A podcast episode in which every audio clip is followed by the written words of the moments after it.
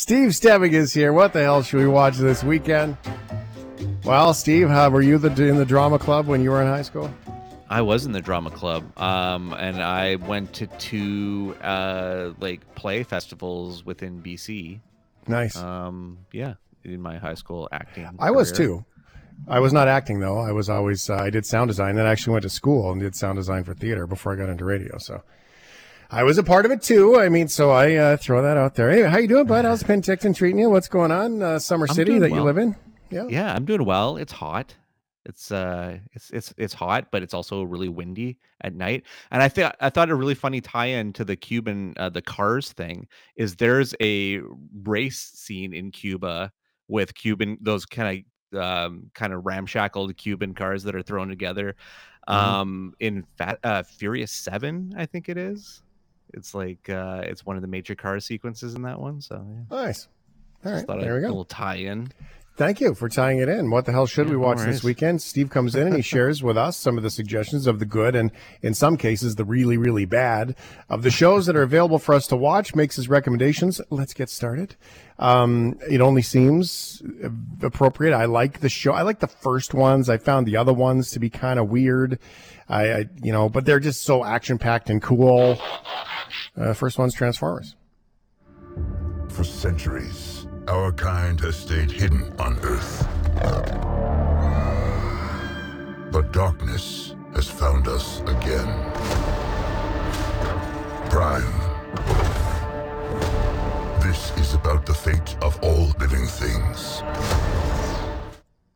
So for a bunch of robots that really keep throwing themselves on the proverbial grenade and sacrificing themselves to martyrdom to save the world, they sure keep coming back. Yeah, and you know, I- if I'm like an OG Transformers fan, like I loved the original animated movie. It was big in my life as a kid, Mhm. um, and I was blown away when uh, Michael Bay and Shia LaBeouf did the uh, the the live action Transformers. And then it was kind of diminishing returns. I'm acceptable on the second and third movie. Then they fell off a cliff with Mark Wahlberg for four and five, like an absolute cliff. And then Bumblebee came out, and it was a solid film. Uh, you know, did a prequel set in the '80s, and now we're in the mid '90s, nine, uh, 1994, for Transformers: Rise of the Beasts, and this brings the Maximals in, which is the Beast Wars uh, side of Transformers, a show that came out in the '90s that I also loved as well. And I was so entertained by this movie. I, I feel like after Bumblebee, which was a great movie in my opinion, that they're they keep on rolling and and, and making uh, kind of a new Michael Bayless uh, franchise. And I, I think it's for the better. Like it doesn't have that rotating camera that Michael Bay always loves to do in his film, where you feel like you're in the middle of a cyclone trying Mhm. to watch a movie. Um, they kind of back up when they show some of the action, so it isn't such a such a Really tight confusing mess. downtown. Yeah, Moving so quick, it's hard to follow. Yep. yeah, exactly. They kind of do away with that a bit, and the movie's just cool. Like I, I really liked it, and there's some stuff in it that guarantees that there's going to be um, more of these movies in the future. Ryan O'Donnell, are you thumbs up? Are you going to see it? Yeah. Is this part of the weekend this Oh, weekend? Uh, Shane, I'm going to see this movie. I am uh, I am a diehard Transformers fan, and uh. I love Beast Wars. It's a show Okay. that you can't watch anymore because the visual effects are so bad now, Mhm. but is so much fun, and so I can't wait to see Mhm. that now All right. watchable in today. Two endorsements for you. Next on the list, Strays. Hey, honey, you ever been with an Afghan before? I don't think so, but thank you. Take it from me, kid. He left your ass. No, that can't be right. You are officially a stray. That would mean Doug doesn't love me. Poor little guy. I should probably talk to him. I am a therapy dog. and this is looks. I saw the commercial for the first time today. Looks really mm-hmm. good. And I'm being shielded by uh, for the, from this movie by Penticton because we Hmm. didn't get it at all, and I'm kind of all about this because it feels like super bad with dogs, like essentially like a a, a very R-rated uh, adventure romp with a bunch of dogs.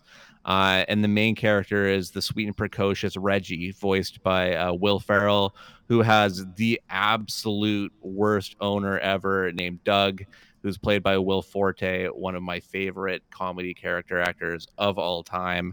And uh, yeah, this is the journey of uh, Reggie trying to get back to his owner uh, to maim him this time, not to love him. And uh, it just looks really funny, honestly. You know why? Because dogs are better than cats. Ha ha! Take that, shift heads. Um, sidebar. Okay, next on the list, The Wrath of Becky. It's been two years since four neo Nazis invaded my family's lake house and murdered my father.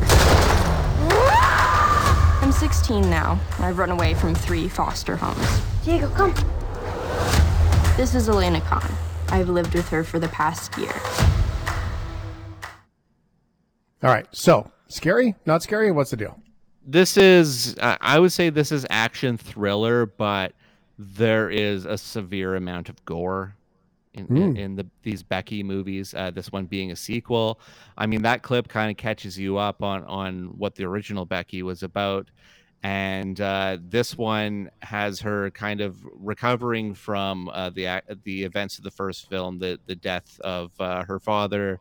And uh, of course, her dispatching Kevin James and the rest of his neo-Nazi um, escaped prisoners, uh, and this one has her uh, basically taking another tale of revenge against almost like a Proud Boys like militia group uh, led by Seann William Scott.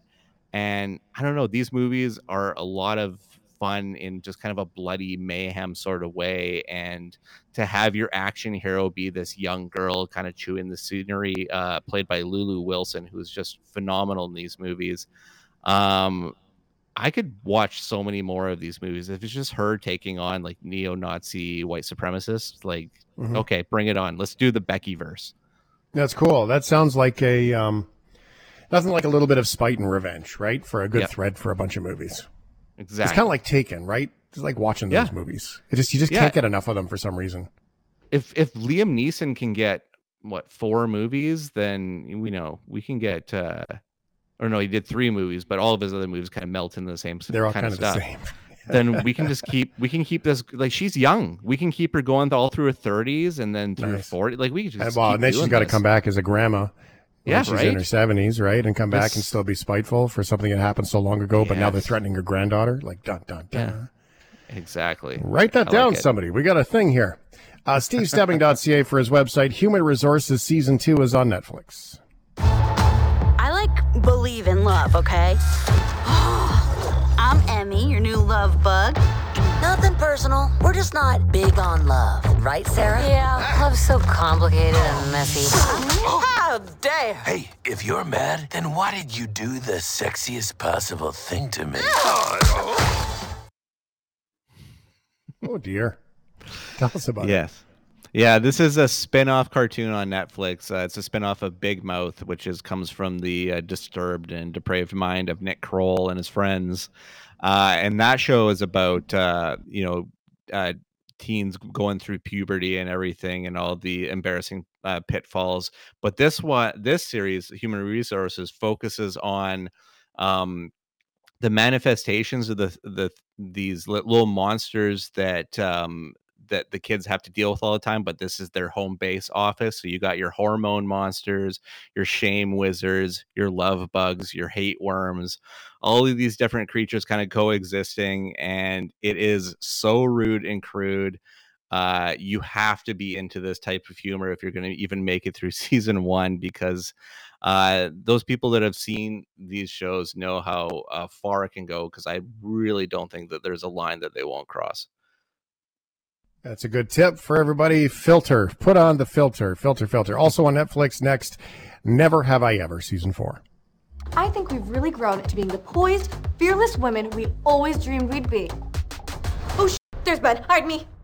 You gotta talk to him at some point. What's the deal with you two now? I cannot believe you. I assumed it was like a one-time thing. What's up, Devi? Hey, Paxton. Wait, what? Paxton? My God! All right, tell us about it, Steve. Yeah, this is the final season of a show that was uh, created by Mindy Kaling, uh, based on her uh, high school experiences, and basically follows uh, Devi, a first generation Indian American uh, teen who uh, going through the the pitfalls of uh senior high, uh leading up into college, and uh just she's kind of a, a self obsessed train wreck in a lot of ways. Uh but she this cast is so hilarious. I'm kind of sad that this is the uh, this is the final season. This is the last time we'll see these characters because I think it is a severely underrated show because I don't see it being kind of talked about as much as some of the big uh, Netflix shows like You and and uh, Stranger Things and everything. And I really do think it deserves, especially in these last episodes, deserves its flowers. So uh, people should check it out. All right, Steve Stebbing, what the hell should we watch this weekend? Some suggestions for you on some shows. Uh, probably the last one we have time for. I think it's interesting because what a colorful life he has led.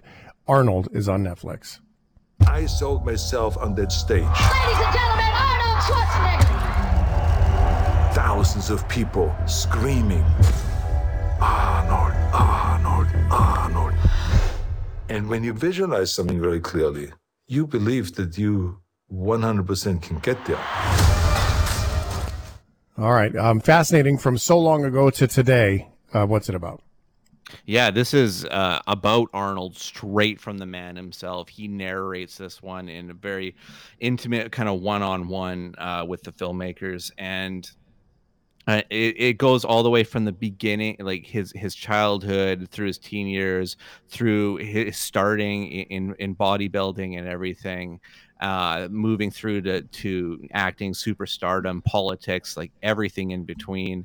Um, and it's fascinating because I mean Arnold is a as a is as a as a figure as as a star has been in my life for a long long time as far as me watching him on the screen um, so he's he's kind of like that intimate movie part of my life that that got me into everything. So um, to to kind of see his story, um, it, it's it, it, felt like a really important documentary, and I think that they did this one really well.